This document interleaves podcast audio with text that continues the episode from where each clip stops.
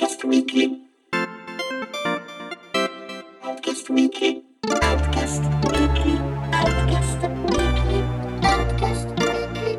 Outcast Weekly. Cari amiche e cari amici di Outcast, bentrovati con un nuovo appuntamento con Outcast Weekly, il nostro podcast settimanale. E questo è un episodio un po', un po' speciale, un po' eccezionale perché abbiamo con noi un ospite eh, che è Roberto Recchioni. Ciao Roberto. Ciao a tutti. Roberto Recchioni, eh, fumettista, scrittore, eh, sceneggiatore, curatore di Dylan Dog, eh, ex blogger, mh, nel senso che comunque non aggiorna un po', ma diciamo attivo anche come critico cinematografico. Insomma, vabbè, eh, è inutile pensare che... Faccio un sacco di roba. Esatto, beh, ma poi se, se- se ascoltate Outcast, diciamo, mi sa che è molto difficile che non, eh, non si sia parlato di qualcosa. non si sia parlato qualcosa, anche perché avevamo già parlato di Dylan Dog eh, e diciamo del suo lavoro ai tempi del podcast su Luca Comics. Eh, e con noi c'è anche Marco Esposto, che è un po' diciamo il, eh, l'esperto Bonelli che abbiamo su Outcast, ma in generale anche quello più esperto di fumetti. Hola, hola a tutti. Visto che io leggo per lo più solo manga e ho ricominciato a leggere Dylan Dog, lo dico. Ah, bene, meno male. perché prima ero per anni sono stato un lettore eh, come si dice da treno nel senso che Lettore eh, occasionale. Beh, c'è la forza dei fumetti Bonelli, poi lettori occasionali, no? Sì, perché io ho smesso di leggerlo regolarmente quando sono passato ai manga ma parlo veramente degli anni eh, 92 fine 90 ma più che altro perché mi ero veramente abituato alla, alla struttura orizzontale. Però quando per dire mi capitava di prendere un treno fare come Milano io vivo a Como per cui ho un'oretta di di viaggio è molto più facile prendere in mano un fumetto che sia verticale, che conosco già, per cui mi capitava, e mi è capitato anche molto di recente di prendere in mano Dylan Dog. Poi in realtà ho seguito volentieri eh, soprattutto gli ultimi 3-4 numeri perché di nuovo c'era la continuity, a me affascina molto. E... Beh, ap- Ma- apro, le, apro le danze io, eh, facendo questa domanda così proprio a, a- a cazzata iniziando. Allora, tanto per contestualizzare il contesto storico in cui stiamo registrando questo podcast, eh, diciamo che l'Italia è completamente bloccata per via di una pandemia.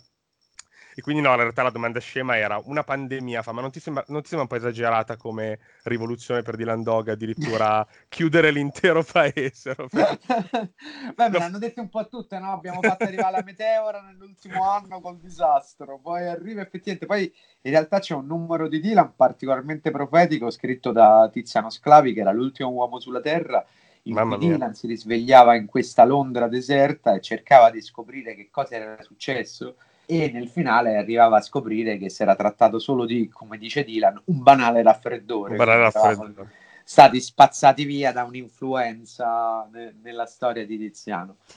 Eh, poi la, la storia della narrativa è piena di pandemie, di influenze più o meno mortali, di, di infezioni di vario tipo. Questa ha la caratteristica che è noiosa, speravamo che, che fosse un po' più divertente, però no, per- non- guarda, ho appena comprato un Tomahawk, quindi spero comunque Sì, di poter andare a combattere in mezzo alle strade. Stai cominciando ad armarti così Eh, ma almeno- ragazzi, nel senso, la, la parte figa po- dovrebbe arrivare dopo, cioè noi se adesso scampiamola, dopo potrebbe esserci... No, noi siamo in quei 5 minuti all'inizio di quei film, quelli che fanno il riassuntone, capito? Che si vedono quelle immagini di montaggio Sì. con le bolle che, che- che- Sì, che sì. muoiono, gli eserciti che si muovono, e poi inizia il film. Esatto, quindi i Cioè- giornalisti, Sì, sì, dicono la cose. parte in cui Mad Max diventa divertente ancora non c'è.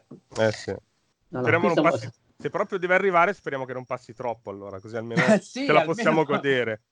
Sì, qui siamo ancora poco prima de- che, che- che- che quelli del film di Romero si chiudano nelle case o nei supermercati, siamo più o meno in quella parte lì. Sì, più o meno. Beh, allora direi che cominciamo con Dylan, che per adesso è il tuo figlio più, più grande, no? diciamo, più, più impegnativo, quello che ti chiede più mance eh, quando deve uscire con gli amici. Ehm, eh, vabbè, facciamo un leggerissimo passo indietro, arrivando comunque alla fine della Meteora, che è stato questo lungo ciclo, per chi non sapesse, magari volesse anche ricominciare a leggere Dylan con degli arretrati, eh, che ha letteralmente spazzato via il- l'universo di, di, di Dylan Dog, proprio anche fisicamente si può dire, no? che dopo averlo stravolto, diciamo, internamente, hai deciso anche di operare dall'esterno, mettiamola Sì, così.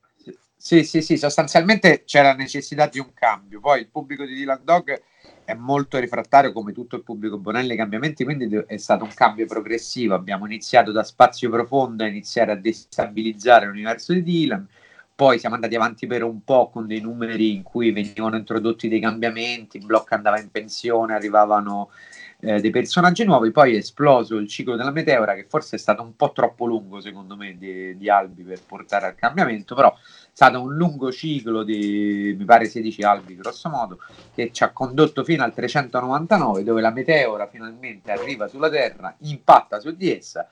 Eh, sostanzialmente distrugge l'universo di Dylan per come l'abbiamo con- conosciuto per poi nel 400 eh, che è un numero metatestuale, un numero che riflette sul personaggio, un numero celebrativo. Si riparte da capo con un nuovo universo in cui Dylan è sempre Dylan, ma lo vediamo nel suo giorno zero, cioè all'inizio della sua carriera professionale, ha appena aperto l'agenzia, eh, è un uomo ancora non pienamente risolto, quindi ancora un alcolista, ha un assistente diverso accanto che è Gnaghi, il suo passato è stato fuso in parte con quello di Francesco della Morte, il protagonista del romanzo de- della morte d'amore, da cui è stato tratto anche un film di Soavi. E quindi in questi numeri dal 401 al 406 guardi- andremo a scoprire chi è questo nuovo Dylan, vedremo come cambia e vedremo il suo sostanzialmente primo anno di attività. A me io ah, i primi due, 401 402, li ho letti, mi sono piaciuti tantissimo. Bene, eh, sì, sì, sono... le, ho, le ho lette. No, sì, sì, infatti, cioè, non sto lì a citarti tutti gli scambi WhatsApp eh, con foto alle vignette, guarda qua, guarda qui, che figata con altri amici lettori. Eh, e poi mi piace anche il fatto che um, non è abbandonato nessuno, nonostante magari molti pensino a questa cosa, perché eh, il discorso che fa Xabaras è molto chiaro eh, poi non so come le cose evolveranno, però palesemente Xabaras sembra comunque capire che qualcosa è successo, che, si, che eh, probabilmente non, c'è, c'è, un altro universo, che lui si ricorda qualcosa, insomma, eh, come dire, è un reboot, ma non è un reboot. Cioè, diciamo che ma non sai, ignora. Sai qual è la cosa strana del lavorare poi su questi tipi di miti? Che essendo tu quello che ci lavora eh, va a riguardare tutte le storie vecchie che, che ci sono state prima con estrema attenzione e soprattutto te le rinfresca immediatamente. Quindi quando arriviamo a Storia di Nessuno, Tiziano mette, eh, eh mette già tutto di quegli elementi. Nel senso, qual era il problema di Tiziano? Tiziano crea un personaggio eh, che eh, sostanzialmente ogni mese riparte. È come se eh, l'universo di Dylan Dog si resettasse ogni mese e non ci fosse il ricordo di quanto accaduto nel mese prima. Addirittura sì. mi incomincia a mettere in piedi storie che finiscono in una maniera impossibile per le storie Bonelli, cioè con Dylan Dog che muore, con Dylan Dog che viene mesmerizzato. Sì, eh, bruciato sul rogo. Sì, un po' perché il problema era che il genere horror, quando è un personaggio fisso, sai che il personaggio fisso non può morire e quindi è molto difficile destabilizzare e spaventare il lettore quando sai che il protagonista comunque sal- si salverà sempre. E Tiziano per fare questo quindi crea questo personaggio che un numero magari muore, viene bruciato sul rogo. Il lettore tradizionale si va a chiedere: ma come può essere che io ho letto il mese precedente che Dylan è stato mesmerizzato e adesso di questa cosa non, eh, non, non ne parla? Sì.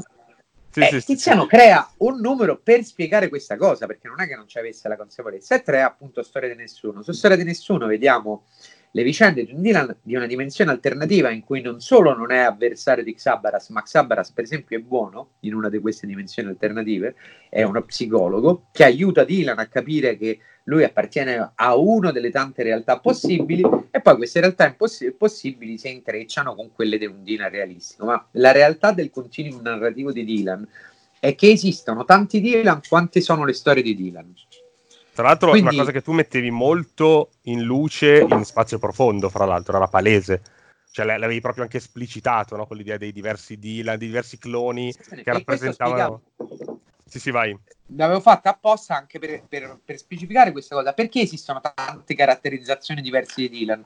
Perché ne esistono una per ogni storia scritta da ogni autore. Nel senso, Dylan può essere un personaggio che, che, che, che, che vive in mille universi diversi. Quindi l'idea è giocare con questo elemento, sì. giocare col fatto che tutti questi universi esistono, tutti sono Dylan reali ogni, ogni tanto seguiamo le storie di uno, ogni tanto seguiamo le storie dell'altro. Però io eh, mi, mi, diverte a vedere qualche lettore che si arrabbia per quello che sta facendo perché è buffo perché l'aveva fatto Tiziano, cioè è proprio un lavoro che era già eh, benissimo eh, raccontato da Tiziano in maniera chiara sul fatto che esistono tantissimi Dylan e che per questo noi possiamo vedere Dylan che muore un mese e il mese dopo è del tutto in memoria anche di essere morto. Sì, sì, sì, anche perché poi una delle frasi topiche di Dylan è comunque lui che dice eh, io non è che ci credo davvero nel sovrannaturale, ma ci spero, no? Che quando lo dice nel numero 230 dici ma i primi 229 numeri cioè, hai visto di tutto, tutto, e ancora non credi al soprannaturale. No perché quel Dylan evidentemente non ha visto di tutto. Esatto magari è il suo secondo cliente quello che vediamo. Sì, sì, esatto. beh, è, è, un modo fighissimo in effetti di eh, gestire la narrazione verticale come se in realtà fosse orizzontale sì, esatto. Perché esatto. in realtà non c'è mai, eh, non è che è lo stesso personaggio che si azzera. È una cosa che ho pensato anch'io leggendo gli ultimi numeri, comunque, questa eh, idea che ogni, oh, tutto sommato ogni, però forse l'hai scritto anche nell'introduzione, ora non ricordo. Ho scritto anche da qualche parte, ma per esempio anche una teoria di, tanto di Grant Morrison quanto di eh, Warren Ellis, cioè che la continuità del personaggio, per esempio, non risiede nelle storie e nei canoni che stabiliscono le grandi major, ma in quella che fa il lettore leggendo le storie. Ogni storia che entra nell'immaginario di un lettore è in continuity, perché esiste nell'immaginario di quel lettore o nell'immaginario del, eh, dell'autore. È, sono concetti da portare avanti un po' fuori dal canone del, del nerdume puro, del, de, eh, della continuity, quella intesa appunto come canon, e, e, dire guardate, esiste un modo diverso di intendere l'idea di narrazione, l'universo è un fiocco di neve che si espande in maniera, in maniera quantica, quindi tutto esiste nello stesso momento, che è figo. È, sì, è ah, era, anche, era anche, mi pare, una delle dei modi in cui Lovecraft stesso vedeva, vedeva le sue cose, cioè tutto esiste contemporaneamente. Sì, sì, sì, sì, sì assolutamente. È come dire, fume- eh, facciamo un fumetto quantico. eh, ma è anche, è anche, un modo per, per, considerare tutto sommato i personaggi della narrazione personaggi reali che vivono nella dimensione fisica della loro narrazione. Sì, sì, sì, sì, sì. Ma anche ma io perché per ritengo che tutti i personaggi che scrivo vivono univer- nello stesso universo narrativo che è il mio. Sì. Eh, ma poi tu hai, hai, comunque un universo narrativo che in qualche modo ricorre, perché ad esempio uh, in Orfani, se non sbaglio, c'è Dorso Duro, corretto? Sì, sì, sì. E, e c'è anche in, c'è. in Ya, cioè c'è il rimando, sì, però... Sì, sì, l'albero delle pene appare in tantissimi vers- sì, tantissime sì, storie di tantissimi editori diversi. E compare, per esempio, però ci sono anche, per dire, in alcune storie mi è capitato anche di leggere pre- pezzetti presi, non so, scritti magari anni prima del tuo blog, ma sì. sono ossessivo, ma perché me li ricordavo, e a quel punto effettivamente, tutto sommato, l'autore è il prisma che, che, che fa da vita, diciamo, questi personaggi. Sì, che, che diventa il contenitore stesso di quel, quell'ambito narrativo. Eh, a questo punto te la faccio io una domanda, visto che eh, si parla proprio del, del, tuo universo narrativo, del quale eh, giustamente ricorrono alcuni delle, delle, dei topic, diciamo così, che sembrano uh, quelli a cui tieni di più. Uh, moltissimi dei tuoi racconti, ma anche nei tuoi romanzi, ma anche Yama, anche in Orfani, c'è la, questa rielaborazione che è un po' del mito del tiranno dell'eroe, cioè il, l'eroe che eh, dopo un po' diventa tiranno quando ha sconfitto il tiranno precedente, quindi è un tema del parricidio metaforico propriamente detto che in qualche modo rimanda a questo concetto della progressione per cicli che si risiedono di volta in volta nel sangue. E come mai ti affascina questo motivo? E soprattutto cioè, è un motivo corretto che, che adoperi, diciamo così? Io, io so un narratore estremamente cinico come visione sul mondo e questo inevitabilmente si riflette sulle mie storie, anche quelle per ragazzini. Io faccio estremamente fatica, sia perché c'è un'estrazione italiana e l'italiano non crede per cultura nel mito, no? noi siamo quelli della farsa, siamo quelli della messa in brelletta, e per quello che poi noi non abbiamo una, una, vera epica, ma al, abbiamo sostituito l'epica con i santi, per dire. No? Noi, eh, nonostante abbiamo una storia medievale fortissima, eh, i nostri eroi medievali sono debolissimi nel, eh, nel racconto del mito. Ehm, quindi un po' è quello, un po' è che vabbè, io vengo su con la cultura classica dei uccidi i tuoi idoli, a me va benissimo essere messo in discussione, metto in discussione qualsiasi forma di patriarcato e di potere che sta sopra di me, eh, quindi ho quella natura punk che mi porta sempre a pensare che il potere inevitabilmente ti corrompe, ma lo vedo su me stesso, cioè io sono uno che parte, che parte eh, da poveraccio vero eh, di, di, di, pura periferia che mangia pane e cipolla adesso se mi metti sul treno e non è la categoria executive faccio oddio santo ma che cos'è questo sposta poveri nel senso siamo, fa- siamo, esseri umani siamo esatto, la cosa più umana. Ci, ci, abituiamo un po' a tutto e il potere poi ti porta inevitabilmente a fare scelte di compromesso. Su Orfani io quello che ho cercato di fare sempre è di destabilizzare il punto di vista del lettore. L'avevo fatto nella prima stagione perché secondo me, per esempio, il combattimento tra Ringo e Jonas, eh, il lettore era portato a tifare per Ringo, ma se poi ci pensavi un attimo effettivamente su eh, le motivazioni dei due personaggi, eh, cazzo, aveva ragione Jonas. Sulla terza stagione monto 12 albi di fila mettendo il punto di vista alle spalle di una ragazzina che arriva su questo pianeta come una profuga rimbalzata con tanto di respingimento dalle coste del paese, viene appunto trattata come una schiava, come una reietta, in questo processo si incattivisce e alla fine diventa una terrorista. Alla fine Orfani, la terza stagione, è un altro che racconto di come persone normali si radicalizzano e diventano dei terroristi e arrivano a fare delle cose terribili. Negli ultimi albi in cui Rosa su Orfani fa delle cose davvero atroci, il lettore era completamente sconvolto perché siccome avevo messo il punto di vista alle sue spalle, il lettore sceglie automaticamente che quello è il buono, ma non è così, è semplicemente sì. che hai messo il punto di vista alle spalle de, eh, del protagonista. È come Guerre Stellari e Star Wars.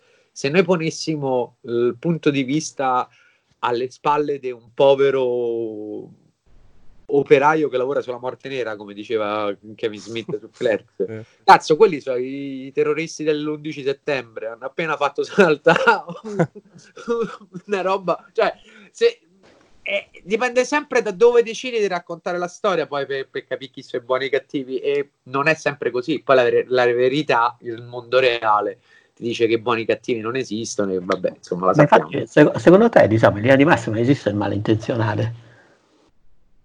Cioè, io... nel senso, anche il peggior, non so, il, il dittatore della Corea del Nord, come processa la realtà secondo te? Guarda, ma io non ci arrivo manco alla Corea del Nord. Io ieri stavo leggendo un commento su Facebook di uno che diceva, credendo a una, una delle tante bufale che girano in questo periodo sui vari siti di informazione, che diceva che in Cina facevano bene a fare plotoni di esecuzione per quelli che escono, che uscivano dalla zona rossa di Wuhan.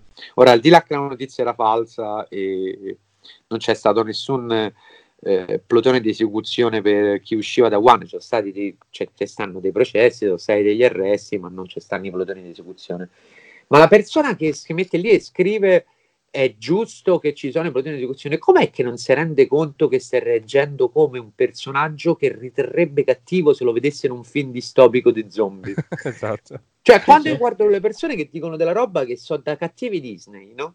Che dici, com'è che non ti rendi conto che stai di una cosa che dicono i cattivi nei film della Disney? perché poi il punto di vista personale, la necessità personale ti altera completamente il principio di quello che è buono o sbagliato. Tutti noi crediamo di agire per il bene eh, perché eh, è il nostro bene, il nostro punto di vista, cioè è il nostro interesse personale e che quindi diventa il valore positivo. Poi se visti da fuori farei abbastanza fatica, ma guarda che bello, bello tra virgolette, il contrappasso di noi che mh, mm, picchiamo, cerchiamo, aggrediamo i cinesi per strada, perché sono gli untori che stanno distruggendo il mondo e adesso noi che veniamo discriminati dal mondo e di colpo sono gli stronzi, sono quelli che ci discriminano, cioè gli stessi che c'erano la stessa sì, esatto. che avevamo noi fino all'altro ieri. Quindi è, è almeno c'è, c'è, il contrappasso che dovrebbe aiutare le persone a capire che ogni realtà comprende molteplici realtà, non succede e rimaniamo così. Tra l'altro stavo proprio riflettendo così anche buffamente sul fatto che in effetti nel primo Star Wars, anzi Guerre Stellari perché io ancora li, li, li, Li Ah, io cerco di così. Star Wars per non apparire un boomer. Eh sì, esatto. È un po' come su Uomo Ragno e Spider-Man. Sì. Ehm, sto pensando che in effetti quando dicono voi dovrete arrivare lì, sparare un colpo preciso, no? E la morte nera esploderà completamente, non c'è nessuno che dice ma non rischiamo di uccidere qualche innocente? Credo non ci sia questa frase proprio. No, ma non c'è proprio pre- perché Guerre Stellari è chiaramente un universo binario, no? È un universo sempli- semplificato, è una favola e quindi negli universi binari ti puoi permettere di quelli sono tutti cattivi. Sì, sì. Nell'universo reale io penso che nel- nell'impero ci saranno stati infinite persone che non è che hanno aderito all'impero perché erano proprio Sì, dei sì, sì. ma perché per campare, per sopravvivere, perché la società gliel'ha imposto. Ma poi No, pri- scherzi, cioè, io- anche pri- prigionieri, tecnici esterni, un console di qualsiasi pianeta che magari era finito sulla morte nera per sbaglio in quel momento. Uh, gli elettricisti! Eh, ma io, io di recente mi, sono, mi è capitato di sentire non so, delle interviste a eh, ufficiali che erano diciamo dalla parte di Pinochet quando c'era stato il colpo di Stato in Cile e loro sono tuttora convinti che era la cosa giusta e che quello che è successo dopo è stato mm, un errore, bisognava farlo per il bene della nazione. Cioè, Sì, effettivamente, sì, sì, ma io, cioè, io- ognuno, ognuno ha, cioè, davvero molto... Poi per carità, io poi faccio molto di... davvero mi mette in difficoltà concepire come uno possa mettersi lì e davvero macchinare, fare il cattivo binario da... No, io non lo so, nel senso, a me la- pensate sempre che Hitler era vegano. sì. Cioè, Vabbè. tu, tu te fermi un attimo e fai, eh? E ti, e ti diceva è sbagliato mangiare questi poveri coniglietti Eh, innocenti. capito? Cioè, te le guardi e fai, boh, la natura umana è talmente complessa e soprattutto io credo che trovassi poi in una situazione anche come quella di Pinochet, la percezione della realtà viene alterata talmente tanto dalla posizione, dalle scelte che sei chiamato a fare, che è del tutto comprensibile che si possa perdere completamente la bussola de- del- la bussola empatica poi perché è quello Sì. che stiamo a parlare nel senso le persone agiscono fanno mostruosità perché perdono la sostan- sostanza una bussola empatica non riesci più a riconoscere nell'altro te stesso e quindi essendo altro va bene poi fagli te Ok, eh, parlando sempre di Dylan, quindi, che abbiamo ancora magari due o tre cose da, da sapere, come, eh, come sta procedendo? A parte che adesso siamo in una situazione appunto strana, perché eh, oggi ad esempio sarebbe dovuto esserci la fiera di Cartoomix, eh, domani era prevista anche una conferenza di Dylan, io non vedevo l'ora di esserci. sì sì sì sì E un po' la stiamo facendo adesso, diciamo, per chi ci ascolterà, quindi eh, non l'abbiamo persa completamente.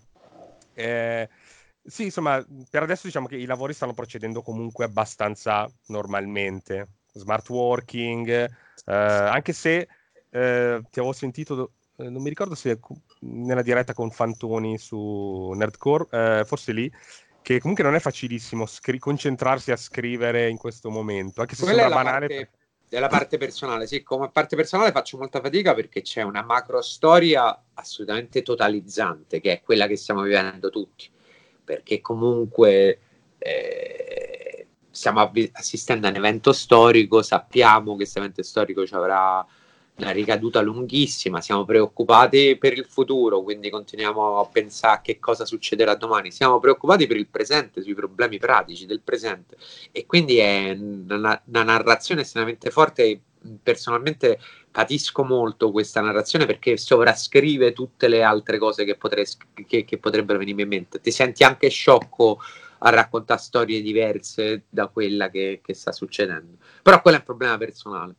Per quanto riguarda il lavoro, eh, siamo in una situazione strana, eh, nel senso, vabbè, le librerie anche prima che le chiudessero eh, erano comunque in un momento di crisi nerissima perché i giorni prima delle, eh, de- della chiusura dei conti comunque le vendite erano andate a picco, Sì. si parlava di meno 75 a Milano, meno 50 in Italia. Oh. Quando usciremo da questa situazione è chiaro che tra le tante cose a cui bisognerà pensare, bisognerà anche pensare a una serie di aiuti per editori e, vendi- e librerie, perché sarà una situazione pe- pessima Sì, sì. eh, sul fronte libri. Sul fronte edicole, di contro, la gente mh, torna la tradizione perché la tradizione la rassicura, tantissime persone in più stanno andando in edicola tornando a comprare il quotidiano cartaceo che è emotivamente più affidabile. Sì, Eh, sì, Quando vendono i quotidiani, eh, vende anche tutto il resto perché il problema delle edicole è che il crollo delle vendite dei, dei- dei- dei- quotidiani eh, portava la gente a non andare in edicola proprio e quindi a non comprare anche l'extra.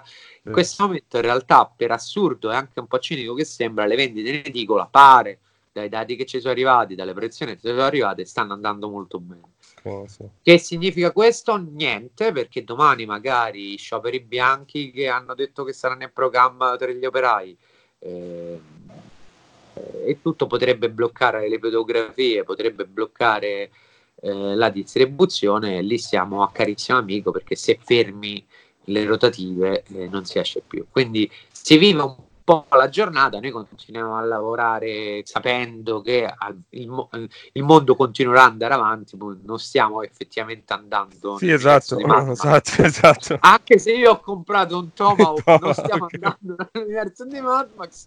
Eh, sappiamo che ci sarà un giorno in cui ricominceremo a uscire di casa e tutto. Chiaro che è tutto da capire, nel senso io eh, faccio molta fatica eh, a condividere l'ottimismo di quelli che dicono vabbè a ottobre-novembre Lucca sarà la fiera eh, assopiglia tutto, no? Perché non ci sono state le furie prima, a novembre la situazione si sarà normalizzata, Lucca andrà in scena come al solito. Ora io intanto non so se effettivamente a novembre ci saremo normalizzati, però ho dei forti dubbi che a novembre una cosa inedita come questa non abbia lasciato degli strascichi psicologici pesanti che la gente non ci avrà tanta voglia di accalcarsi in concerti, stadi e manifestazioni. Eh, Quindi andiamo verso un universo nuovo, sarà tutto da scoprire. Anche perché pensando al fatto che la- mh, l'epidemia adesso si sta dilagando e sta anche un po' esplodendo in, in paesi più lontani no, dai nostri, vedasi l'America, eccetera. Eh, magari potrebbe essere un po' tardiva da loro, magari quello che stiamo vivendo noi, altri stati potrebbero viverlo a giugno, a luglio. E Così quindi dicono. Poi non si sa ovviamente, quindi io immagino anche l'ospite internazionale americano, giapponese, che quando a ottobre si tratta di spostarsi e venire in Italia, magari dice no, resto tra le mie quattro mura, non ci vengono e quindi devi comunque saper gestire anche ospiti, cose. Sì, sì, oppure non lo vogliamo noi, eh. Eh, esatto, Mettici anche quello, mettici anche che magari non lo vogliamo noi. sì, sì, sì, sì, assolutamente. Perché arriva da un Eh, posto- È una situazione tutta in divenire, ma, ma cambierà tutto anche. Pensa anche alla diffusione dello smart working. Una volta che abbiamo visto che funziona, pensi che sarà così semplice che si torni tutti indietro? Io non No, dubito. infatti. No, ma ci saranno anche tutta una serie di abitudini, secondo me, per esempio, mm, non so, gente che è abituata magari a chiamare eh, persone che fanno le pulizie in casa, che adesso si disabitua e magari dice, oh però riesco a farle da solo e non ho problemi. Cioè ci sarà veramente un impatto anche sulle piccole cose devastante. Sì, sì. Sì, Sì, io- sì, sì, ma ci cambierà, eh, lo, lo sappiamo, nel senso, mh, il mondo di prima non sarà quello a cui torniamo. Questa è una cosa che secondo me uno deve mettere in conto. Ah, va visto Sarà un prima e un secondo me, dopo. con curiosità. Sì, con curiosità a questo punto. Poi, sai, visto che non ci puoi fare niente, l'unica cosa che puoi diventare è curioso. Esatto, diventare un osservatore. Eh, ma, ma anche al di là dello smart working, per dire, non so, anche gente, che so, i miei genitori che hanno 70 anni, che eh, non, a parte che con loro veramente io ho fatto una fatica della Madonna, eh, poi è chiaro che non fanno statistica, varia da persona a persona, però io ho fatto una fatica della Madonna a convincere della pericolosità della cosa, eh, premesso che io non sono un virologo, non sono nessuno, però sono rimasto Sì. sensibilizzato dalla sovrainformazione che ho avuto dalla, dalla dimensione più ansogena di questa informazione, per cui ci sono cascato subito nel cazzo però ho paura. E per esempio i miei che invece ricevono informazioni solamente da media tradizionali, eh, la televisione così, hanno un approccio con internet, con social media che è completamente diverso rispetto al mio. Per loro la componente di rischio eh, percepita era molto diversa. Per cui in Sì, giro, sì. per esempio, dalle mie parti si vedono soprattutto, non so, persone anziane che escono a comprare due cazzate convinti che poi sia una roba Beh, poi devi, devi ammettere che le persone anziane hanno anche un punto, nel senso una persona anziana ti dice ma sai quante ne ho viste io? Passa Eh, esatto. Allora, sì, Poi- da un lato- oppure ti dicono lato- anche, eh, quando deve arrivare arrivano, per dire, eh, Allora. tanto sono anziano. No, no, da, da un lato sì, però in termini di impatto proprio di, di robe grosse, cioè io se penso ripeto, a quelli che hanno adesso 70-75 anni, l'ultima, mh, l'ultima guerra mondiale in Italia l'hanno vista che erano proprio ragazzini o in culla. Sì, Cioè, però per sono cui è visti, anche gente che è nata- sono visti le bombe per le Ah, strade, beh, se- hanno visto un paio di influenze notevoli, poi eh, noi ce l'abbiamo avuto, non so se ricordate l'influenza spaziale, quella roba lì, nel senso che secondo me le generazioni più vecchie hanno visto almeno un po' di psicosi dilagare e poi diventa niente. Sì. Pensate anche solo alla viaria, cioè hanno detto che Sì, sì, morivamo la tutti per la viaria e poi è passata così. Quindi c'è, c'è anche un po' di quello. Poi è, è davvero difficile raccontare questa cosa perché tu devi raccontare un virus che effettivamente c'ha una mortalità bassa, c'ha una viralità alta, ma che ti dice guardate che il problema è che ti uccide perché poi vai in ospedale magari per un'altra cosa, nessuno ti cura perché l'ospedale è bloccato. Sì, Quindi- esatto. È, è un po' un problema anche passare il concetto, però vediamo, insomma, sarà, sarà interessante. Se la maledizione cinese dice vivi che tu possa vivere in tempi interessanti, diremo, diciamo che siamo maledetti in termini cinesi. Sì, esatto.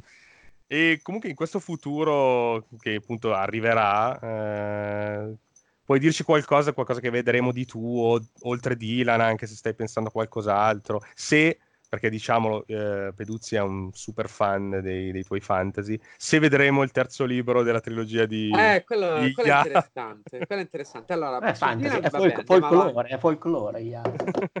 Allora, su Dylan andiamo avanti sostanzialmente come ora, nel senso finisce questo ciclo narrativo di sei albi, poi ci saranno due o tre albi di assestamento in cui raccontiamo storie autonome, poi comincia un altro ciclo narrativo più breve di tre, poi un altro paio di albi storie autonome e poi un altro ciclo e via così, fino al Ok. prossimo evento, fino al prossimo grande sconvolgimento perché eh, tenere l'attenzione destra è diventato fondamentale per un personaggio dalla storia così lunga.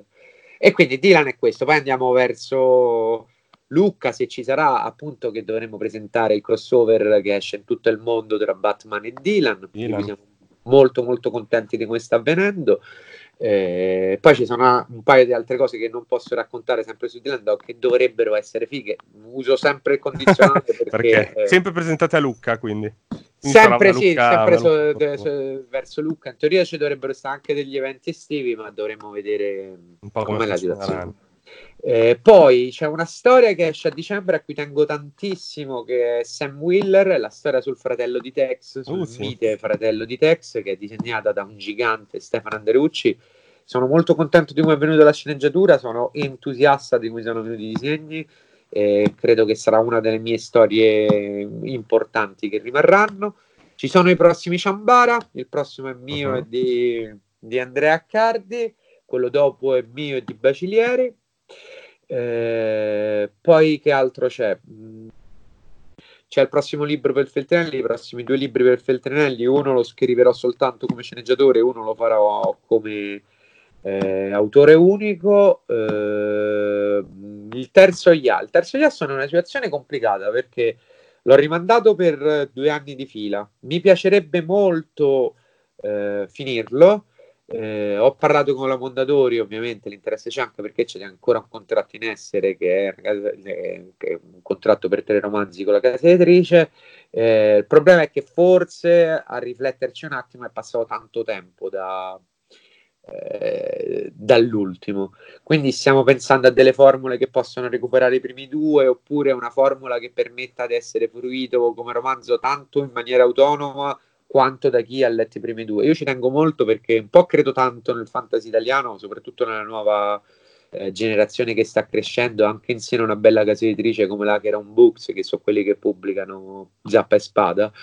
Eh, mi piacerebbe che, che nascesse un fantasy autonomo lontano da quelle suggestioni nordiche che sono Sì. bellissime. Amo tantissimo del fantasy anglosassone, però so non è mai il nostro racconto, non è mai il nostro folklore, quindi mi piacerebbe avere un fantasy nazionale, tra virgolette, quindi continuerò a scriverlo. Poi c'ho un romanzo lungo per Feltrinelli che racconterà dei miei viaggi in moto all'avventura con la tenda. Fantastico.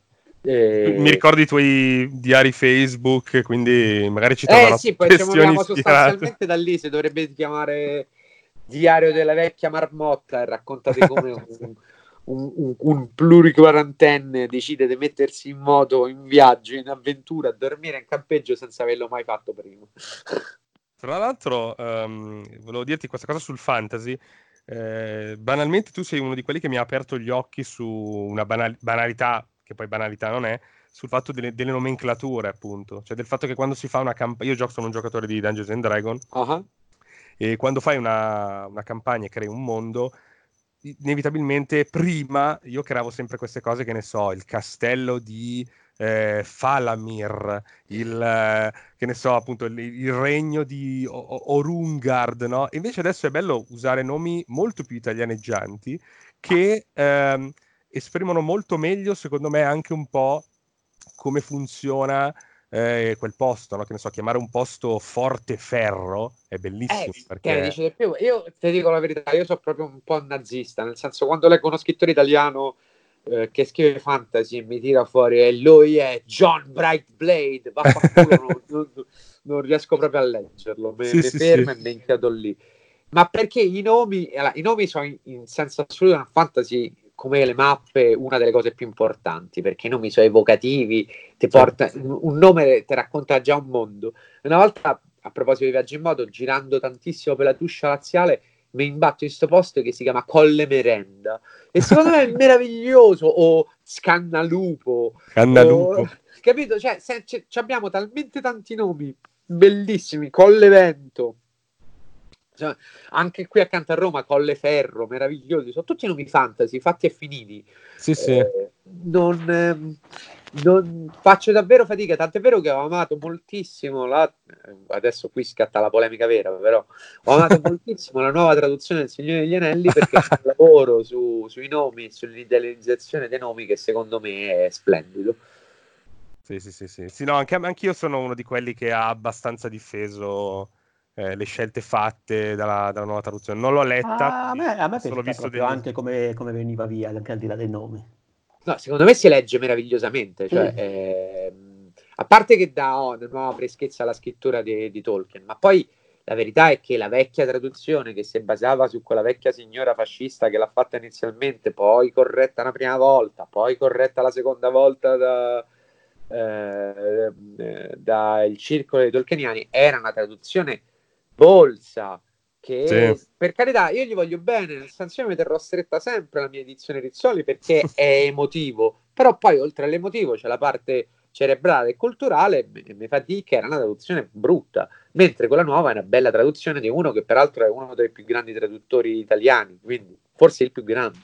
Sì, sì. E parlaci così velocemente del tuo David Murphy che ha appena completato la sua seconda la sua seconda sì, vita. Sì, sì, è stato un progetto un po' sfortunato perché c'è avuto un po' di rogne in fase di pubblicazione. La, sì, sì. Il sesto numero non sai quante volte lo chiedevo in fumetteria. Eh, figurate, poi comunque il sesto numero dovevamo fare la presentazione con la chiusura e tutto a Cartoomix, quindi... Eh, eh infatti, infatti eh... anche perché poi in teoria verrà probabilmente, ora parte, probabilmente raccolta anche in volume. Sì, sì, sì, sì, eh, sì, Poi c'era una ristampa, mi ricordo, in in conto, sì, è, stato, è finito un po' in un treno di sfighe. Del resto, eh, David sì. Murphy come, come, personaggio si sposa bene con, con, le sfortune. Eh, sì, David Murphy è uno dei personaggi che amo, nel senso l'ho pensato alla fine di John Doe, era un personaggio che era una sorta di omaggio a tutto quel cinema action dei tardi anni 90 e del pieno degli anni dei tardi anni 80 e pieno degli anni 90 e questo personaggio appunto maledetto eh, con la maledizione cinese che tu possa vivere in tempi interessanti che è costretto ovunque vada a confrontarsi con qualche sfiga enorme a cui lui può porre rimedio perché ha la maledizione dell'eroe, quindi se gli sparano le armi di quelli che gli sparano o si inceppano, lo feriscono al massimo alla spalla, eh, cioè, sostanzialmente si ritrova in tutti i luoghi comuni eh, dell'action hero sì. fatto e finito. Un personaggio molto solare, molto diverso dai miei soliti personaggi. Questa nuova mini è stata scritta in collaborazione tra me e Dario Sicchio, che ha fatto un lavoro splendido, secondo me. Eh, è, per me è venuta molto carina, non vedo l'ora di vedere la raccolta perché eh, non è stata fortunatissima nella, nella versione in albi. Io, io infatti sono, adoro David, mi, tra l'altro la prima volta in cui eh, lo lessi, era proprio appena uscito la, la primissima, primissima serie, in cui fra l'altro io all'epoca frequentavo la scuola del fumetto di Milano, quindi vedevo Caielli e altri Eh sì, e poi c'era. Matteo che veniva da- dalla scuola. Sì, Matteo sì, sì, Venuti. sì. E quindi c'era questa cosa del, mi ricordo che entrò in classe, forse proprio Caielli, disse, ragazzi, mi raccomando, comprate David Murphy, e ce lo presentò un po' e, e mi piacque tantissimo. Bene, sono Eh, contento. Dice- allora, ovviamente all'epoca ero, poi ero un eh, ragazzino rampante, quindi soffrì un pochino la, la forma bonellide. Eh, Eh, è normale, no? Vogliamo tutti fare i supereroi. eh, esatto, esatto. Infatti, quando poi Panini ha detto che probabilmente vuole ristampare in versione anche, diciamo, eh, a grandezza supereroi il- la prima stagione, eh, mi, mi era piaciuta questa cosa. Quindi spero si, spero si concretizzi in tempi, meno, Speriamo, in tempi meno interessanti, ma magari più- speriamo anche perché la Panini adesso ci ha avuto uno stop brutto perché ha dovuto Sì. ri- rimandare il lancio eh, dei Sì, fumetti di Sì, L'ho che letto proprio piano, prima di... Sì, sì, sì, piano enorme, insomma, è un po' una rogna. Anche perché poi, eh, per carità, non è che non capiscano, però quando parli di progetti internazionali devi anche comunicare poi con l'estero, no? quindi spiegargli sì. che, no ragazzi, guardate che qua la gente non esce di casa, cioè, se volete che lanciamo i vostri supereroi è meglio rimandare. Eh, quindi Sì, sì. poi se eh, io ho l'impressione che all'estero la percezione sia ancora veramente molto strana di questa situazione. Sì. Quindi Sì, sì, sì, è anche complicato raccontarlo. Intanto, però, hanno rimandato Bond, hanno rimandato Fast and Furious. quindi Eh, esatto, quindi forse qualcuno di accorto... Qualcuno l'ha capito. Madonna, sì. Sì, eh, Eh, ri- rimandi importanti perché comunque parliamo di autunno e addirittura di un anno per Fast and Furious che... Ma guarda, a me facevano prima dammi una sprangata sui denti. Eh, aspettavo il nuovo Bond come la manna, aspettavo il nuovo Fast and Furious come la manna. In compenso, vedeva nera, di come ne frega un cazzo esce. ah, la, la vedova nera esce, confermato. Eh, Guarda, a è una quanto cosa pare... inspiegabile.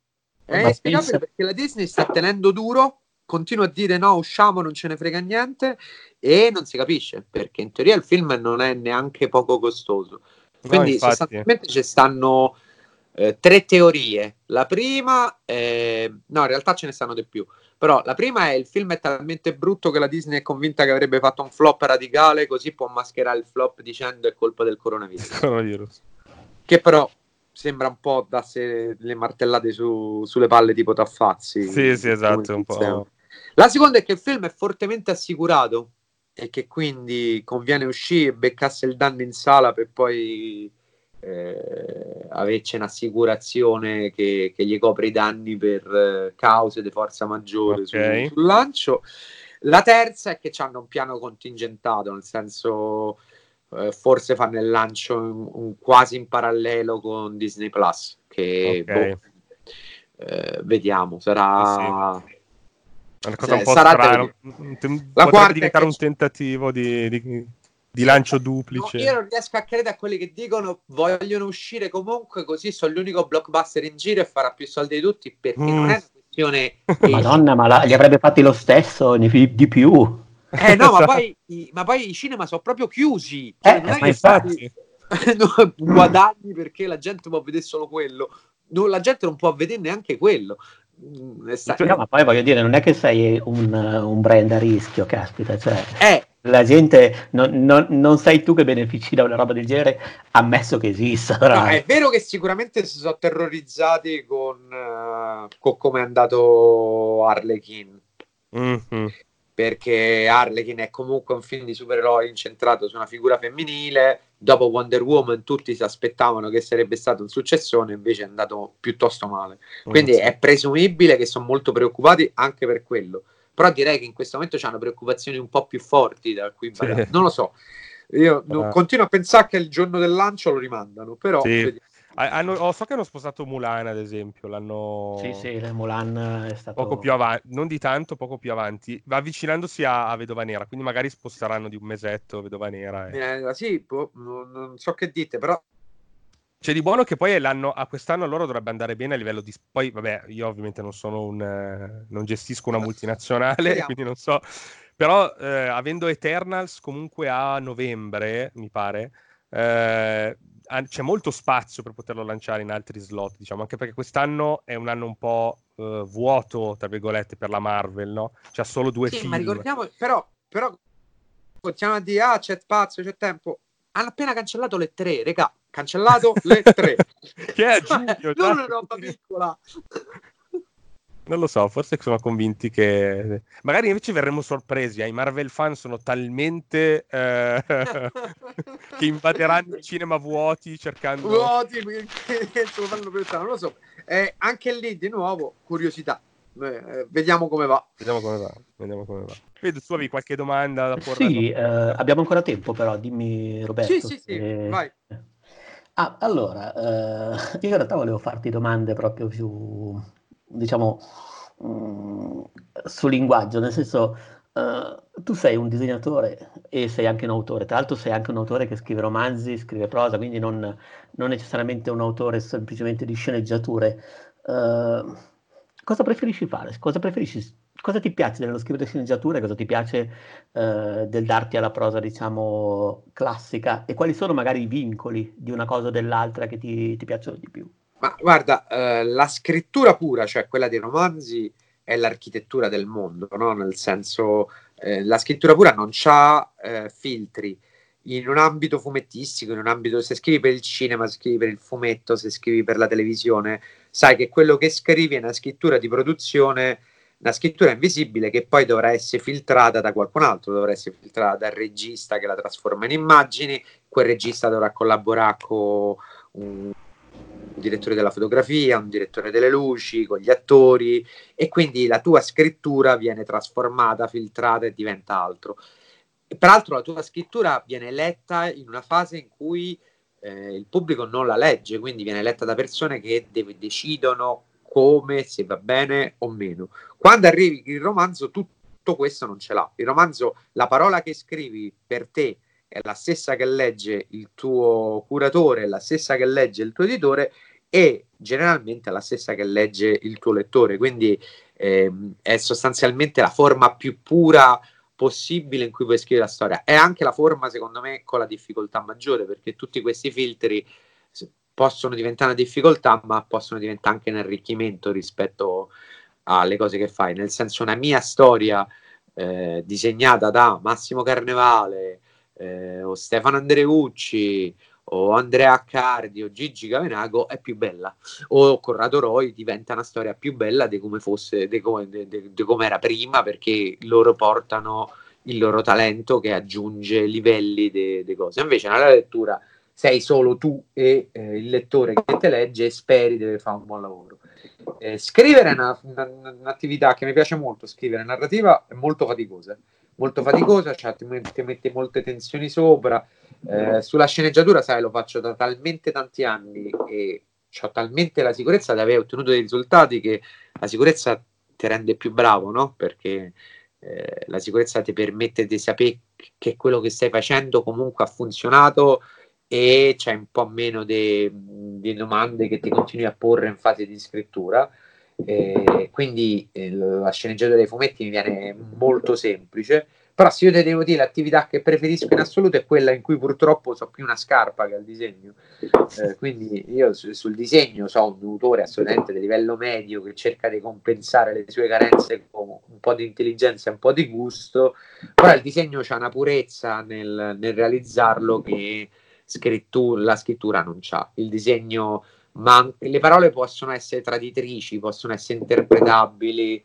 eh, se- possono essere estremamente complesse anche da far decodificare. Basta vedere uno stato su Facebook che qualsiasi cosa scrivi, eh, entro cinque commenti arriva il primo che non ha capito un cazzo e non è che lui è stupido, è che in qualche misura le parole ti hanno tradito per molti versi. E anche la trovare una scrittura che sia univoca è difficilissimo, non è neanche detto che sia una qualità. Però nel disegno invece il disegno è quello, è quello che, che- che segni, quei segni lì so- possono essere brutti, possono essere giusti, possono essere belli, ma un segno è e rimane un segno. Quindi la, la scrittura, eh, ne parliamo spesso con Gianni Givi sul fatto che la scrittura, peraltro lui è uno scrittore eccezionale, è sporca e il disegno è sempre puro, anche quando è brutto. Bella questa, mi piace questa, questa riflessione.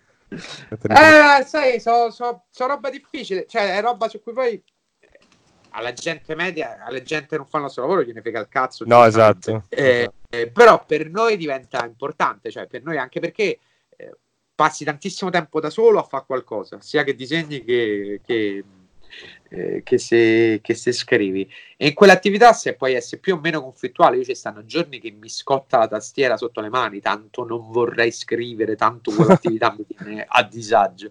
E invece non mi succede mai col disegno, nel senso il disegno ogni tanto ti fa sentire eh, inadeguato perché sai che non c'è la capacità di rappresentare quello che vorresti nella maniera in cui lo vorresti. Però eh. studi, ci, te ci puoi mettere, poi andare avanti e comunque il disegno te lo dice subito che è brutto. Cioè, quando hai fatto un disegno brutto, lo guardi e fai: no, no, è una cagata.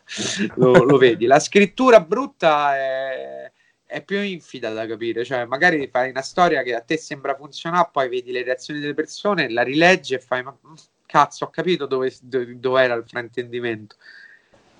È più, è meno, non ha un impatto immediato, diciamo, per capire.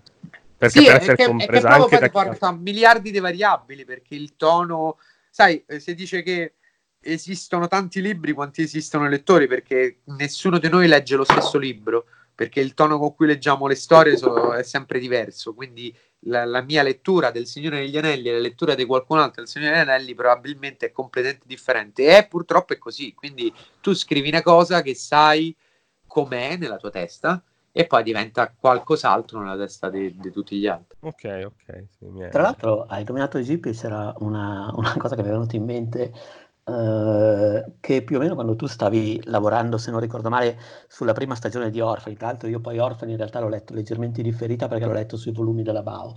Uh-huh. Uh, contemporaneamente però era uscito La Terra dei Figli di Gipi, più o meno, in quel periodo lì. In quel periodo, sì. Ma non è la prima volta, io e Gianni siamo spesso in parallelo su, sui temi, sul sentire. Beh, ma era un sentire che però in quel... E tra l'altro adesso sembra sembra, sono passati quanto 3-4 anni, sembra già passato, però per dire in quel periodo lì era uscito anche The Last of Us nei videogiochi, per esempio. Sì, sì, ma anche cioè, il la fine della ragione, De Pongo successivo. Infatti, infatti, stavo pensando, nel 2018 Roberto aveva anche un po' messo le basi poi per l'isterismo e per il... Mi no, ma dei... quello, quello, che mi, al di là dell'isterismo, che perché, perché poi in realtà era sempre la faccenda dei cicli che si chiudono nel sangue e ricominciano, però c'era anche il fatto che eh, erano tutte storie che parlavano di paternità. Beh, un po' devi calcolare che c'è stata, per Jimmy no perché Gianni non legge niente e quindi non, non vale, però c'è stata la spinta di Cormac McCarthy sulla strada. Eh. Il romanzo di McCarthy è eh. stato un terremoto di influenze culturali. Senza McCarthy sulla strada, eh, la strada, scusami, non sulla strada, è quella un altro sì, sì. Eh, la strada eh, non esisterebbe Last of Us. Last of Us non è altro che una versione ludica del capolavoro di McCarthy. Non esisterebbe A Quiet Place, il film, quello con gli alieni su, sul sonoro.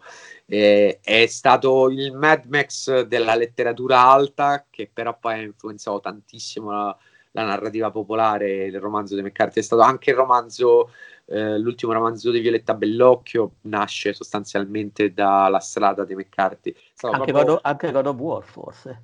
L'ultimo, anche... col... l'ultimo God of War. Assolutamente, God of War è, è tutto, tutto, se, tutta sta moda eh, sta infilata di padri con figli o madri con figli viene da lì. Poi fa ridere perché McCarthy a suo modo si è rifatto a qualcos'altro che era un manga, che era Lone Wolf and Cub. Oh, che sì, mamma mia. Ah, sì, sì. È proprio Lone Wolf and Cub. Che tra l'altro è anche, è anche diciamo, la, la, cosa più vicina a The Mandalorian, no? Beh, The Mandalorian è Lone Wolf è and Wolf. Cub, sì, sì, sì. trasportato su eh, su Guerre Stellari. Ma sai, è, è, un tema forte, no? Nel senso padre e figlio, ti tira cose in ballo che pure se racconti storie di una galassia lontana lontana, inevitabilmente c'è un aggancio emotivo con chiunque, perché tutti siamo padri.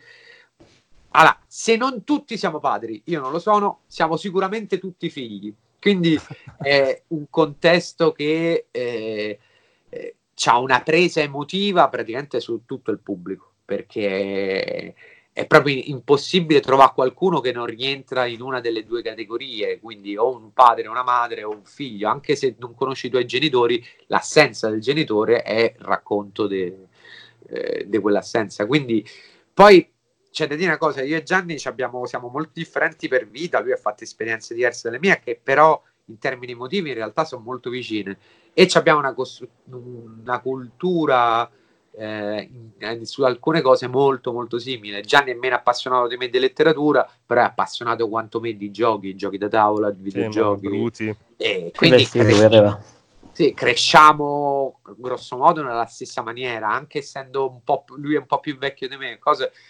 e poi reagiamo.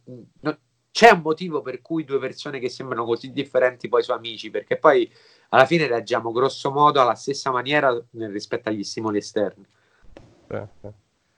Ecco, e soprattutto quando giocate a coda assieme. Ieri abbiamo iniziato a streamare, a fare sta cosa da giovani. e... mentre, mentre, dei veri giovani dall'altra parte del pianeta vi, vi uccidevano smitragliandovi. La nostra ship l'abbiamo dominata ieri. 28 kill lui, 24 io. Ci siamo portati la mappa a casa da soli.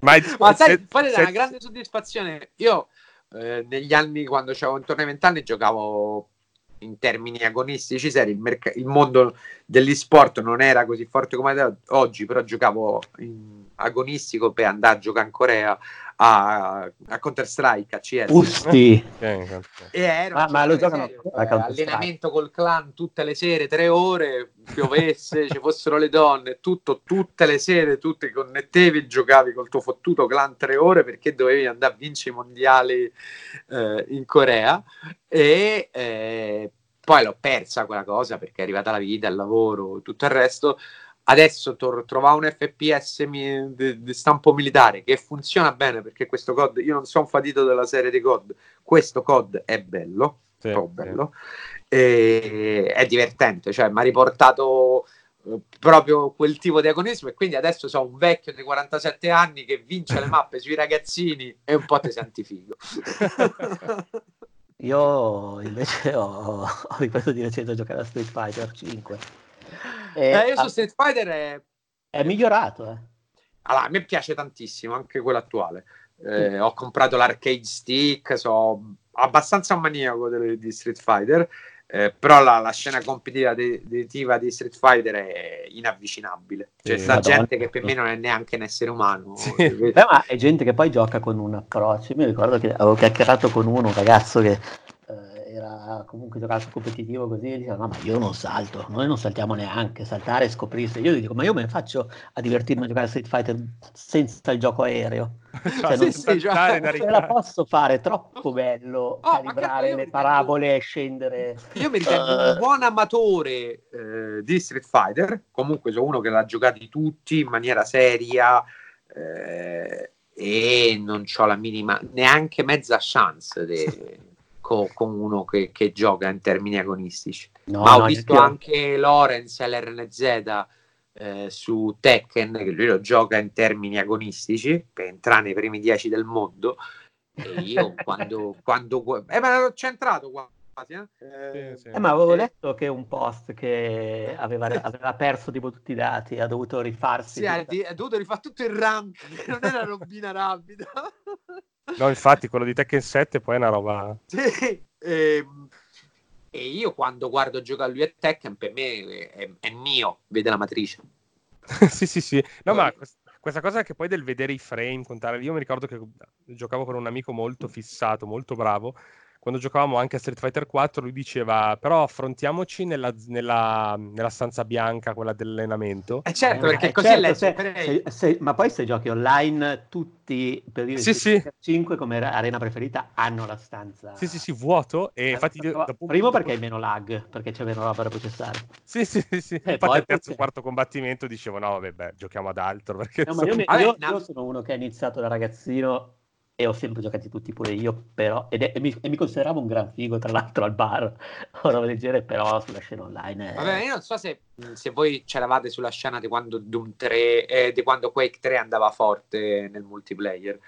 Peduzzi gioca- sì, io mi sa ero ancora piccolino. Io- I io giocatori, spero- spero profession- per l'anzianità. i giocatori professionisti di Quake 3 eh, non giocavano a Quake 3, giocavano con gioco smontato, senza texture, eh, con maniera da farlo andare a mille all'ora e devi Allora. vedere tutto a schermo. Adesso non è più permesso, adesso devi giocare al gioco così come te lo danno, però all'epoca lo- lo- lo- se, se smontavano proprio i giochi, no? si levava tutto il superfluo. Sì, sì, sì, sì, per fare la kill migliore, arrivare Sì, sì, velocemente sì, da ma pure parte anche Counter Strike mi pare che era completamente spoglio. Eh, sì, Counter Strike in realtà erano i cheater che, che giocavano questi modelli che mettevano una sorta di spuntoni che uscivano dai modelli degli avversari. Quindi se ti nascondevi dietro una parete, loro vedevano il tuo Sì. spuntone che lo indicava. È stato risolto. Io adesso sto scaricando Doom, 3, eh, Doom Eternal. Sono entusiasta eh, che mi è stato mandato in anteprima. Beh, ah, credo che anche nei bagni della mia stazione ci fosse una tua richiesta di, di Sì, mandare sì, il ieri ho proprio fatto campagna stampa da elemosina col Vabbè, cappello in ah, mano. scusa, ogni Amici tanto della sta, Bethesda, sta mandatemi po- Doom. sta popolarità ogni tanto, che cazzo, no? Cioè... Infatti, voglio dire, se da una parte ci dove gli hater che mi minacciano di morte, dall'altra voglio le software house e le ragazze che mi mandano le cose gratis. Ma GP è bravo, è forte. Ah, Call of Duty sì è forte, molto. Io comunque sui picchiaduro, per chiudere il discorso, volevo dire che mi sono arreso appunto a essere bravo e competitivo, quindi guardo quelle cose tipo la lore, le trame, lui è figlio di lui, eh, il, i look dei vestiti, vedi qua è diverso dal, dal capitolo prima perché ha abbandonato la via del guerriero, cioè guardo tutte queste stronzate. No, ma Beh, ma- ma guarda che- Io sono Scusa, proprio vai. un purista. Per me, per esempio, già giocare a Tekken è una bestemmia. Per me esiste solo Street Fighter. No, Ah, ma, ok, eh, ok. ma perché E e tra quindi- io gioco come un vecchio. Beh, nel senso che io gioco con le basi che mi sono fatto negli anni 90 e non sono andato tanto più avanti. Ma con chi giochi? Eh, gioco online con chi capita? No, il personaggio. Ah, Ken. Quindi, quindi sei proprio un newbo come me. Eh, con ma sì, ma per figurati, non... però mi diverto un sacco. E comunque io faccio ogni volta che ogni Street Fighter, ogni, anche ogni upgrade aggiungono qualcosa, io faccio fatica a implementarlo davvero nel mio gioco, perché io, così come magari invece uno che ha iniziato nel 2000 gioca, a porta avanti la versione del 2000, a meno che non è diventato... Sì, sì, sì, sì. Sì, ma io per esempio ho dei schemi mentali che vengono dal Super NES per giocare a Street Fighter. Eh, bah, voglia, è la stessa configurazione dei tasti. Sì, sì, sì, la stessa identica, cioè io so esattamente che i tasti medi sono quelli che uso di meno, quindi metto- li metto più lontani da me. Eh, ma è come, è come suonare il piano. Cioè, Sì, come suonare solo- da dilettanti, perché poi in realtà se sei un figo, minchia sei su. Però Sì. è sempre stato un approccio ritmico per quanto mi riguarda. Però eh, io ho capito che proprio non ce potevo fare quando vidi la famosa finale a Street Fighter 3 con 25 perri di fila. eh, Sì, quella di, di uh, Umeara, Umeara, mi Sì, pare. sì, sì, sì. detto che la una- e facevi, vabbè, sai, questi sono alieni.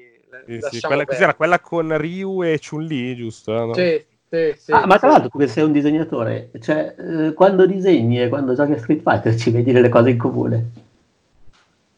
Beh, sai, Bello Street Fighter ha avuto degli artisti fortissimi dentro nelle- nell'ambito del coso. Oppure te intendi proprio la- il principio del disegno? No, nel senso che io in realtà non sono un disegnatore, ma pastrocchio, cioè io ho sempre disegnato fin da ragazzino, ma non ho mai studiato disegno così. Eh, però provo quel senso, cioè veramente da, da non professionista, da totale eh, pasticcione, però sento qualcosa di simile. Ma sai, eh, tantissimi fumettisti fanno arti marziali, tantissimi in particolare fanno kendo, lo facevo anch'io, eh, perché le arti marziali hanno eh, una, una ritualità in cui tu ripeti costantemente gli stessi movimenti fino a che non li intimizzi e ti diventano un prepensiero, no? Quindi non pensi più come si porta un pugno, come si porta un attacco co- eh, co- con la spada, ma la- il tuo corpo che ha intimizzato quel movimento lo fa esattamente nella maniera giusta nel momento in cui lo richiedi perché l'hai ripetuto milioni di volte. Il disegno per molti versi è uguale, in particolare la parte del- dell'inchiostrazione. Per arrivare a una buona inchiostrazione si fanno milioni, milioni letteralmente di segni fino a che tu non intimizzi il gesto. Quindi c'è una, una- un'attinenza piuttosto forte tra le arti marziali, Street Fighter che è fatto di pattern, di, di costanti eh, ripetizioni dei stessi gesti e il disegno, concordo perfettamente. E anche una qualcosa di, di ritmico, non lo so, di, Sì, sì, per molti versi sì, sì, assolutamente, ma è perché so, so rituali, è, è uguale preparare il tè, la cerimonia della preparazione del tè giapponese. Io, per esempio, sono appassionatissimo di sumie e suona sega, il sumie che è la pittura giapponese con la china, che è fatta solo dei gesti immediati e veloci. Il sumie si basa sul fatto che quel gesto che stai facendo immediato e veloce, che per uno che ti vede farlo la prima volta sembra un gesto perfetto, alle spalle c'ha milioni di gesti sbagliati che hai ripetuto milioni di volte per arrivare a quello. C'è un bel documentario su Netflix sul più famoso cuoco di sushi eh. Ah, eh, Giro. Sì, e c'è Bellissimo, il, sì, sì. c'è il figlio che dice perché mio padre è diventato il più bravo cuoco di sushi di tutti i tempi? Perché sono 60 anni che si sveglia e ripete gli stessi Mhm. identici gesti. Eh, è vero, e ripete, e probabilmente ripete anche gli stessi gesti nella vita di tutti i giorni. Sì, sì, sì, lui dice nella vita di tutti i giorni, non nel fare il sushi, proprio nella vita di tutti i giorni. È fighissimo quel documentario, mi è piaciuto un sacco. Eh, infatti Sì, i beh, videogiochi, i videogiochi Io sono un po' l'emblema del, sono l'emblema del movimento automatico, no? del riflesso muscolare istintivo. Sì, quando è magari- l'ottimizzazione, cioè, Cioè, l'ottimizzazione non- totale, perché poi il Giappone ce l'ha proprio, nel senso eh, fa proprio parte di quasi tutte le, le loro arti. Tu arrivi alla perfezione attraverso una ripetizione così maniacale di quel gesto che quel gesto diventa parte di te e quindi si libera eh, delle rigidità del pensiero. Madonna, come siamo diventati seri. Eh. Ma tra l'altro, eh, io, io da, da- da lettore di manga, una cosa che ho sempre, per- ripeto, non sono un eh, critico di fumetti né un, eh, cioè sono un, un medio appassionato, quindi non- però da lettore di manga una cosa che mi è sempre arrivata, mm, e che non ho mai elaborato, è che i manga eh, si muovono di più rispetto a... eh, poi Quella- voglio gener- È una ragione diversa, è che i manga se- hanno fatto un cammino molto vicino eh, con l'animazione. Ok. Quindi eh, chi faceva manga e chi faceva anime sostanzialmente camminava su un tracciato molto molto molto prossimo e i due linguaggi si sono influenzati molto di più che, che ne so in Italia o in Francia. Un fumettista in Italia non pensa che le sue cose diventeranno animazione perché infatti non succede quasi mai e quindi non, ri- non ragiona in quei termini, mentre in Giappone eh, è una cosa molto comune che quello che fai, che, che- che fai possa diventare animazione e quindi i due linguaggi si parlano molto da vicino, è, un- discorso diverso, per lì è quasi un discorso di produzione per molti versi. Ok, Infatti- beh, poi chiaramente influenza, Sì. influenza il linguaggio. Questa cosa Sì, mi fa pensare infatti ad esempio all'America, al fatto come mentre i supereroi fossero super plastici, no? con queste pose, c'era Karl Barks sulla Disney che da intercalatore di, di cartoni animati, sì sì, le sue storie di Paperino, quelle anche brevi dove magari erano dieci pagine di lui che vuole riparare il lavandino e, e Sì, ma lì lascia a casa. vedi tutto il, il- suo background, no? Perché vedi proprio, cioè, che ne so, quella meravigliosa con Zio Paperone che si ritrova nella, te- nella tempesta eh, dentro al deposito Sì, con sì. le onde fatte di monete e lui con Sì. la barchetta in mezzo. Mamma Eh, mia, sì. quella lì ti sembra di guardarla muovere perché lui veniva dall'animazione, infatti. Sì, sì, sì, sì, sì, sì. Sì, sì, ma io infatti mi ricordo che, eh, ma anche con Dragon Ball paradossalmente, quando me li leggevo sotto il banco, quando eh, c'era stata la primissima edizione della, oddio, della... Star Star Comics, sì. Esatto, della Star Comics, che era il primo, se non ricordo male, che si leggeva nel, nel senso verso- corretto, nel verso, nel verso, diciamo, giapponese. Cioè, io mi ricordo che la sensazione per me, tipo quando tiravo fuori il Game Boy e me lo giocavo sotto il banco, o quando tiravo fuori il volumetto di Dragon Ball, era la stessa cosa. Eh sì, Era come sì, se avessi lì delle cose che si muovevano. Gen- dinamismo fortissimo. Poi sono, sai, poi sono abituati anche a averci una foliazione molto più lunga della nostra, che già straordinariamente lunga, e quindi potevano diluire l'azione su tantissime tavole. Eh, quindi diven- diventava anche una spinta forte a, a poter muovere davvero le cose. Sì, sì, sì. Eh, Ok, eh, direi che possiamo lasciare andare a Roberto se non abbiamo altre domande. Dai, è stata una bella chiacchierata. Quando Sì. volete ci sono di nuovo. Sì, sì. Ah, Tanto- veramente, figata. Sì, sì, se vogliamo parlare di videogiochi, che lì mi, mi scateno. Dici, ma ne abbiamo Sì, che parlato? No, di più. Che poi è anche la, diciamo, è, è la portata principale di Outcast solitamente, quindi... Eh, infatti. eh, Madonna, io mi ricordo che quando mi era capitato 5-6 anni fa, ero andato a casa di GP per, per fare una chiacchierata e l'idea che fosse un giocatore io non, non me l'aspettavo, era stato veramente incredibile. Ma è sta- per esempio anche Tiziano Sclavi è un giocatore fortissimo. Sì, Di avventure, gra- di avventure grafiche, no? No, no, adesso gioca a tutto. Non, Sì. va- non ama tantissimo gli shooter che piacciono a me, ma gioca tantissimo comunque. Io mi ricordo E- una delle interviste dove aveva detto che lui era sempre un po' impacciato, quindi lui diceva a Cristina cosa fare. Sì, sì, sì, esatto. Esatto, lui dice a Cristina e Cristina muove le cose. Però, per esempio, ha giocato all'ultimo Resident Evil, gli è piaciuto tantissimo. Ha giocato a Last of Us, gli è piaciuto tantissimo. Ok. Quindi- Su questo- ma, è, su- ma è normale, nel senso, i videogiochi contengono il sogno per tutti i narratori, no? Perché so questo iperlinguaggio che ti permette di entrare in quelle storie. Cioè, eh, io un linguaggio figo come i videogiochi non credo che esista.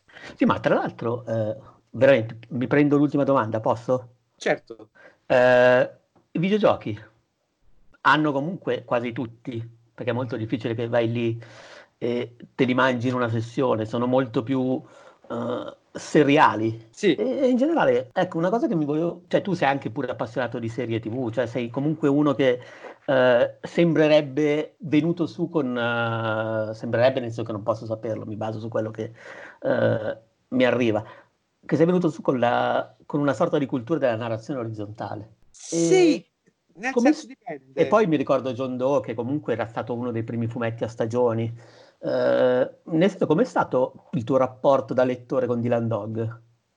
Ma o con sai, i Bonelli?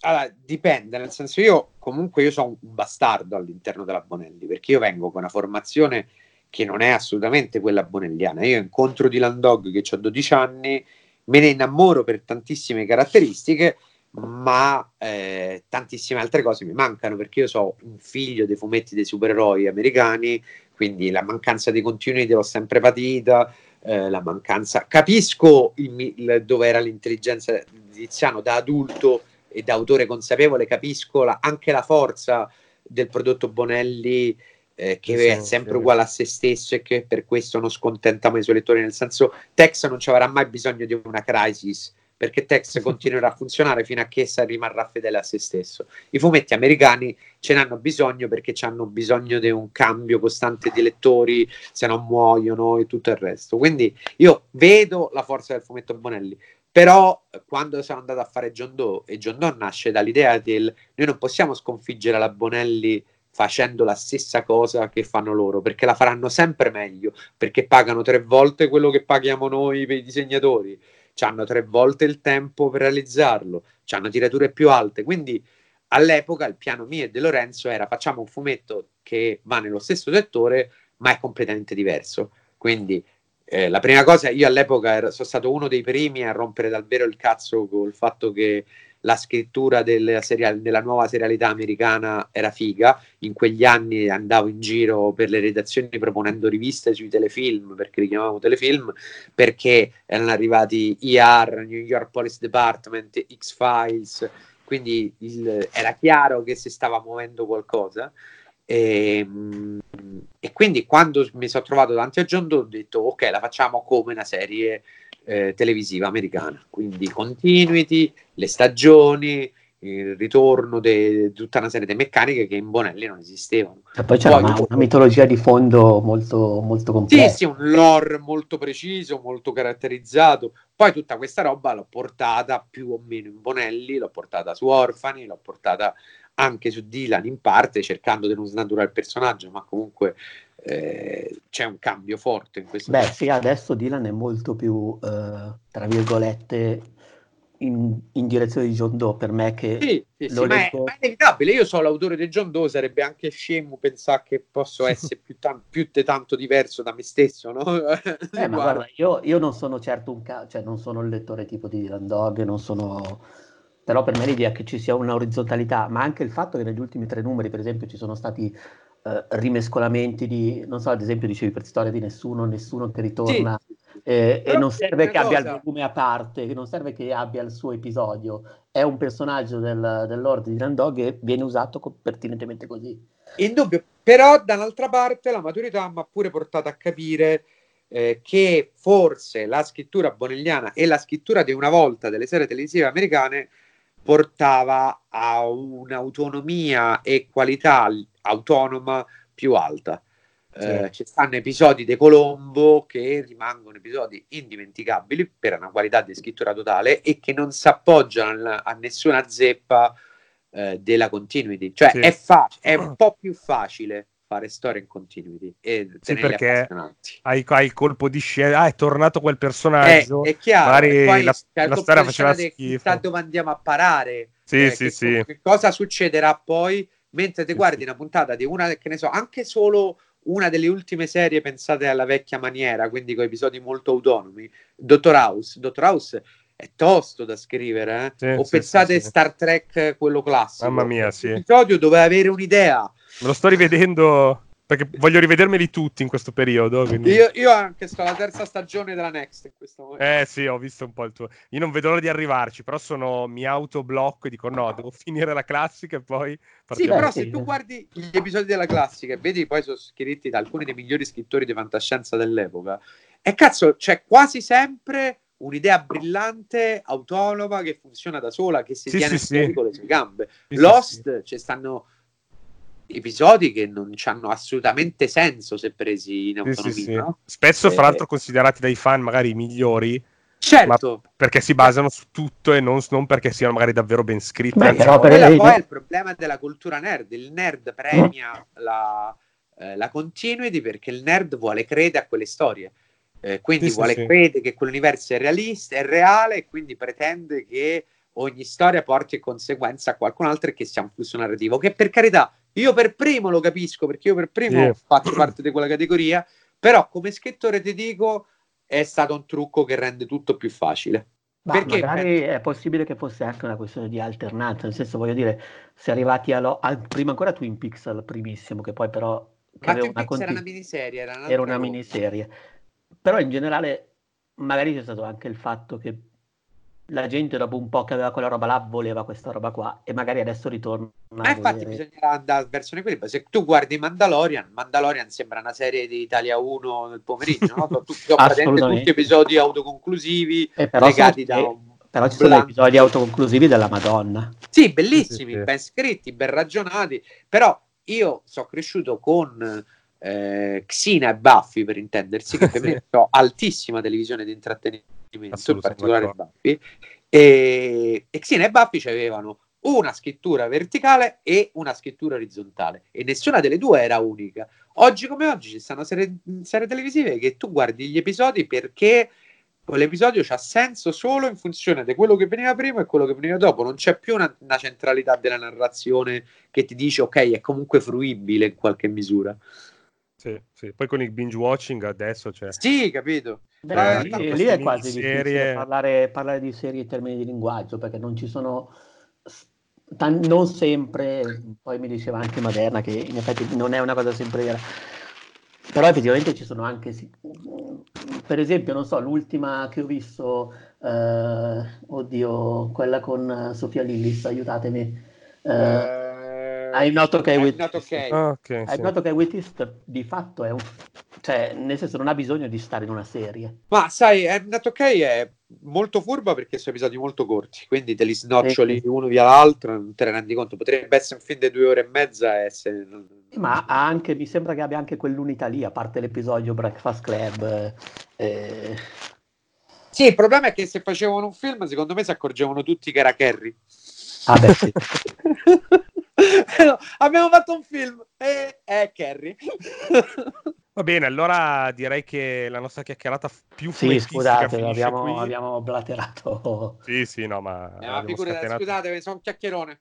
No, no, no, ma ma noi, cioè, magari hai da fare tutto.